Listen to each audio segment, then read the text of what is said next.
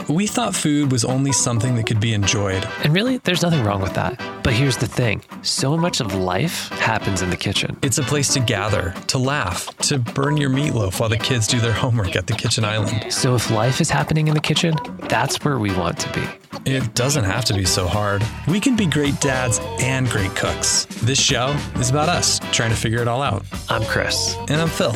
Welcome to Dad's Kitchen. This investment guru, I can't remember his name, it's not important, but he tweeted out something along the lines of, if you spend three dollars a day on a cup of coffee every morning on your way to work, that translates to sixty dollars a month, roughly, in coffee, which comes out to, I think, like seven hundred twenty dollars. And then if you took that seven hundred twenty dollars every year and then you invested it for five years at six percent interest, then you would lose any semblance of happiness in your life. I thought that was cute. As someone who spent entirely too much at Starbucks in my twenties, I very much appreciate that. Yeah, I thought it was pretty good. Twitter's the best, man. I don't know about you, but I really enjoyed Facebook and Instagram being down because, man, I, I tweeted something like five times during that break, something I never do. Well, congratulations, Phil. Thanks, Chris. I'm very proud of you. Twitter's the best. How are you doing today, perchance? Oh, oh, Phil, I'm just excited to be talking to you. Oh, yeah, I can tell. Yeah, you look real chipper. But you know what, Phil? That that was my chipper. That was my chipper voice. How did that sound? That, that was okay, better. Okay. That was better. You're engaged. Maybe we could try it just yeah. one more time just to... That creates just such a great segue, Phil. Oh, yeah. To what, what, what I was going to get into. I'm ready Which to go. Which is knives. You got me interested. I love knives. Let's talk and about it. And not necessarily the, the, the knife thing that we talked about before, because we've talked about knives. You know, like we were just talking in one hundred episodes, we've talked about a lot of things, and there are some reoccurring themes. But, you know, a few weeks back, we did kind of like a back to the basics cooking technique thing where we talked about like, you know, what some terms mean. I thought we could maybe hit some some knife skills. Yeah, I know I need them because I, I, I probably already told this story, but we got a new bread knife and it was, it was a Wusthof. I was really excited about it. Um, I, I'm kind of a Wusthof guy and, you know, maybe maybe we'll talk about that here in a bit. I don't know. I don't know. But I, I opened it up. It came in the mail. I opened it up. And what was the first thing I did? Cut a tomato. No, I cut my finger oh. because I was like, well, how sharp is it? And then I, you know, it was a serrated knife. I thought, surely it's not going to cut my finger. It it did. And it still does because Wusthof makes a really good knife. So teach me all the things, Chris. Well, actually, Phil, that's that is something that is pretty important to, you know, proper knife skills, knife techniques. And ultimately, oddly enough, Phil, knife safety in the kitchen, even though you cut yourself on your knife. A sharp knife is a safe knife. That's true. Yeah. Unless you like intentionally try to cut yourself, like which is what it sounds like you did. Yeah, that was very much intentional. Which is funny so, because as a dad, yeah. I just like had this whole conversation with my seven-year-old today on like understanding the differences between right and wrong. You know, like the most obvious of circumstances would be, did you do something on purpose or did you do it, you know, as an accident? Was this intentional? Was it malicious? Or did it just happen? And, you know, as a dad, I'm I'm I'm really trying to not get angry at accidents because yeah. accidents happen. You know, if she spills paint all over the carpet and it was an accident, that's not really her fault. Gallons of paint are very heavy and she's only yeah. seven. And maybe I shouldn't have given her the paint without the lid to begin with. So, yeah. Right and wrong. So, so where were so, we? No, I was just going to ask if that was a uh, a made-up example, or was that the the cause of your conversation with her earlier today? There may or may not have been paint absorbed also, into do carpet. You need, uh, do you need uh, some good suggestions for new rugs? I think I need a suggestion for a new conscience, because seriously, what was I thinking? Come on. So, yes, knives, Phil. Again, a perfect segue. Uh, you know, in one of our very, very, very early episodes, it might have even been our second episode or third episode, we talked about, you know, the fact that you might not need as many knives as you think that you do, especially with this idea that it's easy to be overwhelmed when you're first diving into stuff in the kitchen, when you're first diving into cooking. And there's this idea that there are these, all of these complex techniques, all of these, all of these different unique tools that you have to know the specific one to use at the specific time. So in our knife episode, we, you know, just really pared it down to three knives. Oddly enough, the paring knife, the chef's knife, and a serrated knife. But that's not what this episode is about, Phil. I, I wanted to, kind of like our, our cooking techniques, dive into some knife techniques, knife knife skills, maybe kind of, sort of, but knife techniques. Uh, so are we talking like how to hold the knife, maybe? I think I think how to grip the knife is the perfect place to get started. And I know, again, as many things, we've mentioned this before, but just kind of in terms of compiling all this information into one place, Phil, how do you hold your knife? Well, I can tell you how I used to hold my knife. I used to just grab the Death handle, grip. the stock, yeah. the grip. I used to wrap all yes. of my fingers around it, and that's how I would hold it. But you know what would happen, Chris? It would, it would often tilt to the right, tilt to the yeah. left. It left a lot of room for, so for error. Gra- yeah, so you're grabbing it as like almost like you were making a fist around the handle of the knife. Yeah, that is correct. And then I went to a cooking class, and my life got flipped, turned upside down. And I was really grateful for that, because that's when I learned that actually gripping the blade itself is a really great way to maintain control of your knife. Yeah, no, I think so. Uh, that's definitely how, from what I have seen and heard, professional chefs, because I am not one, tend to grip their knives. Kind of not not quite a, a pinching between your fingertips, but your thumb, kind of like your thumb and the knuckle of your index finger. Yeah, you're just like grabbing that, that blade there. I mean, that was beautiful. And like you said, yeah, it gives imagery. you a lot more control. It, it does. It gives you a lot more control of the knife. Yeah, it just like so, prevents the knife from slipping or sliding or, you know, cutting your finger off. Yeah. And and by doing that, you're you're moving your hand up the handle of the knife kind of onto uh, the, the blade itself. And so there's, I mean, if you're thinking of it as a lever, there's there's kind of like less less wiggle room in a way with, with the knife, and you can be a lot more precise. It's kind of like choking up on a baseball bat. It's one hundred percent like choking up on a baseball bat. Yeah. Yeah. Yeah. Great. Perfect, perfect, perfect analogy there, Phil. So your second hand, the control, the, the helping hand, Phil. Not the, not necessarily the control hand on the knife, but the helping hand. Stranger in what the tub hand. Okay, so are we talking like if I'm if I'm dicing, maybe? Would that be sure? A... If you're if you're cutting something, is what we're talking about. Okay, so I I think what I do is I'll bring my knuckle. This is really hard to describe over audio. Maybe we'll do an Instagram reel on how that to do this. That sounds like a great idea. Yeah. I'll kind of use the knuckles on my other hand to kind of be like a, a, guide, like a guide, a backstop. Yeah. Since we're on the baseball analogy, it's like a backstop. And yes. I'm slicing against that, which again, probably not a very good visual yeah. without the yeah. visual. Exactly. But I, I think you're you're onto something there, Phil. So it's it's kind of referred to as like the claw. Uh, oftentimes it's, it's like your, your index, middle, and ring finger. The, you, you kind of are holding the, the thing that you're cutting with those three things forming a line out front. And you want to make sure that your fingertips are tucked in under like the middle part of your, your finger. And then you're, you are literally just using that as like a guide for your knife. So you can, you can even rest the knife as you're, as you're chopping, slicing, mincing, dicing, whatever you're doing, uh, along your fingers. And once you kind of get over the, the idea that you might cut yourself, because you're not going to if you keep your fingertips tucked back, it becomes really, really easy and efficient to cut things, to cut things that way. The one thing that you have to make sure of is that you don't let your thumb slip out ahead of your mm. other fingers, because yeah, I've been there. It might not be ahead of the other fingers after that. And also a really good rule because you cut it off, since the thumb is already gone, is to keep your eyes open or to like continue, you know.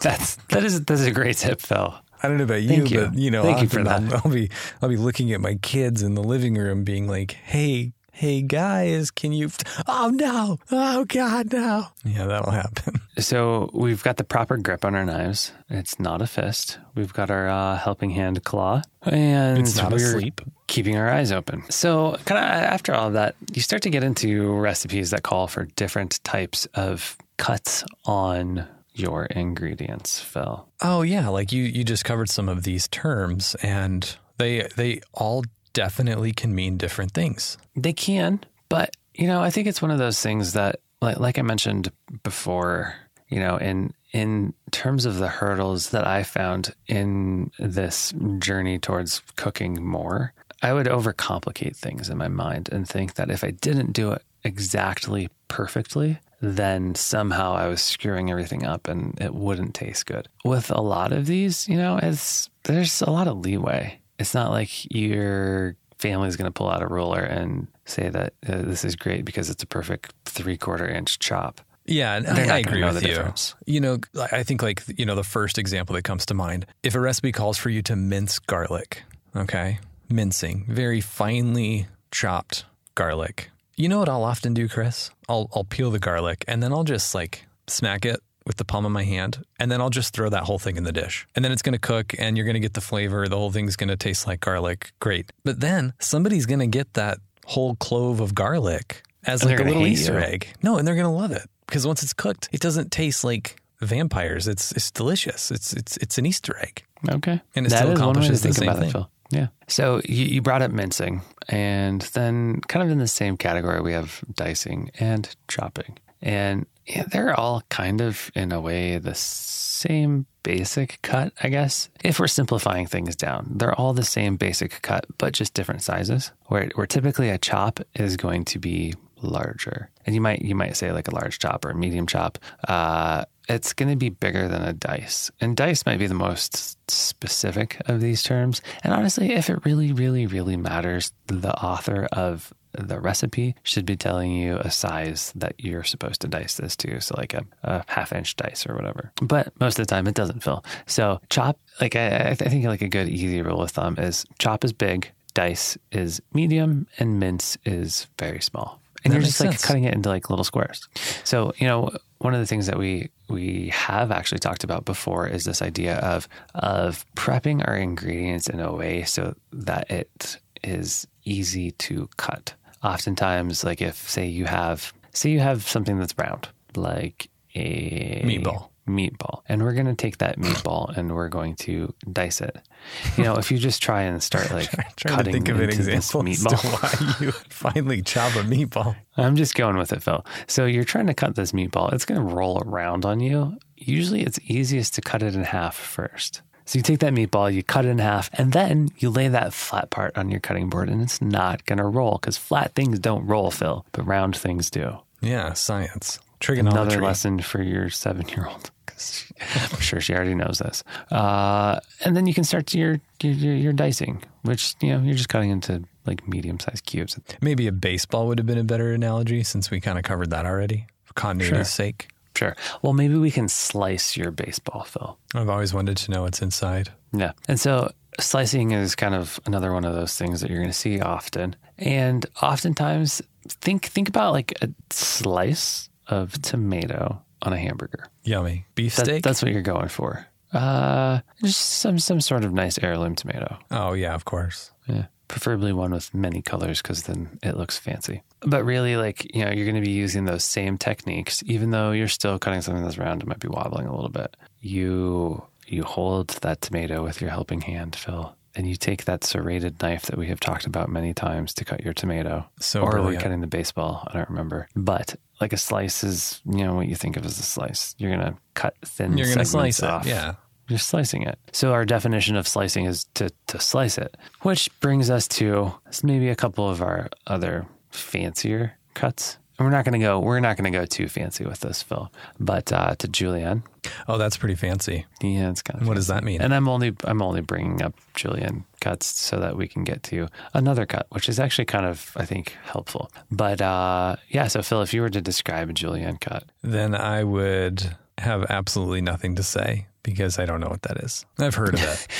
I'm sorry. So, I'm yeah, not helpful at all. Think of, it's kind of like a matchstick cut. That's like a little bit more of a descriptive word, but I, I tend to think of it as maybe sometimes being bigger. You're cutting into like strips. So oftentimes if you're julienning something, it's going to be a vegetable like say a carrot or a something else. That's, that's how they cut their long. Pepperoni on the pizzas that we had in Australia. Do you remember that? Vaguely. Yeah, it was weird, man. Super weird. Yeah. But this is another one of those that does benefit from that same technique of, you know, thinking about how you can handle this ingredient in a manageable way. Because if you're taking a carrot and you're trying to cut it into like little matchsticks, it's going to roll all over the place if you're like trying to slice it. So yeah, sure. Cut it in half, use the flat part to your advantage. That's yep. brilliant. What's the, you said that was like a, a precursor to a bigger, to, better, faster, stronger way? Maybe. No, uh, it's kind of honestly just like a more specialized cut that you might run into.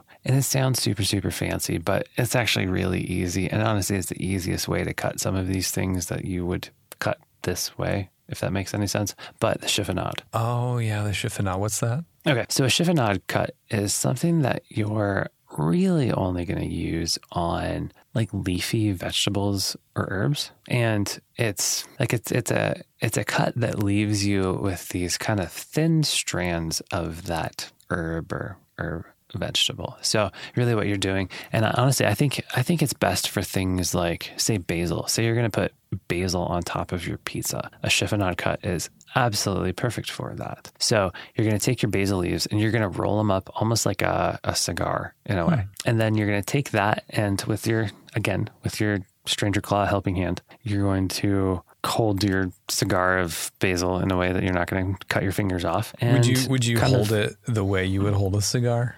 No. Like then you'll hold probably, it up to your mouth to then... You'll probably cut your fingers cut off. Against Maybe the, okay. your tongue as well. Yeah. Yeah. No, you're gonna. You're probably gonna want to use a uh, cutting board for this, Phil. That's probably. probably wise. Yeah, yeah. Actually, I guess you could probably use scissors. Hmm. Anyway, yeah, you, you have it on a cutting board, and you uh, have this like cylinder of basil, and you're really just slicing it. So you're slicing it as if, say, you were like cutting a, a baby carrot into like little rounds, and into infant because carrots. It's sure, yeah. Pretend that's yes. Yes. And because it's this leafy thing all rolled up, when it unravels, you get these like nice little strands. That sounds cool. Basil. And then you can sprinkle that on top of your pizza and you don't have to worry about like biting into a whole entire leaf of basil. Which wouldn't be it's, the worst. It's thing, a nice but... fancy cut. Yeah. Yeah. It's not, but it's a nice, it's a nice cut that can really elevate an ingredient that you're using. Yeah. That sounds great. Hey, one quick thought, since we were talking about meatballs earlier. We made some meatballs the other day, and it called for a very finely diced onion, right? Because onions are good and they go well in meatballs. And I kept making them, and I guess I wasn't making the onions small enough because they were too large to have, you know, too too large for the meatball to kind of bind together. Like the like the onion yeah. pieces were too large, so then they'd fall apart. Do you know what my wife did? She walks into the kitchen in all her infinite wisdom. She is a sage, and she says to me, "Why don't you just grate the onions?" And the look you're giving me is similar to the look that I gave her. It was like my mind blew. So I grated the onions into like a, almost like a paste in a way. And then I worked okay. that into the meatballs and it was perfect. I guess you could also cut them smaller. Well, because we don't, we don't want this episode to backfire on us. I don't want to circumvent your episode or anything. You can grate away. I'd probably just cut mine smaller. That's okay. Yeah. So Phil, I think... One of one of the basic ideas here is that, again, oh, well, you just freaking ruined that idea. Never mind. Phil, I was going to say that one of the core ideas here is if you don't cut something correctly, you're probably not going to totally mess up your meal. But uh, somehow you've managed to do that. I'm sorry. I always had good intentions with this show. But maybe those good intentions, Phil, could be in, directed towards uh, maybe showing these uh, funky little stranger hand helping thing grip claw. I look forward to sharing and, and showing. And the proper, proper grip of a knife on mm. our, say, Instagram. Yeah. Do we have an Insta? We do have an Instagram and our handle. Is that what the kids are calling it these days? Our tag? I don't even know what it is. What's a hashtag? At Dad's Kitchen Co. That's it. That's where you find it. That's where you'll find all the answers. Don't be a stranger. Yeah, come say hello. And we'll probably not block you, but no promises.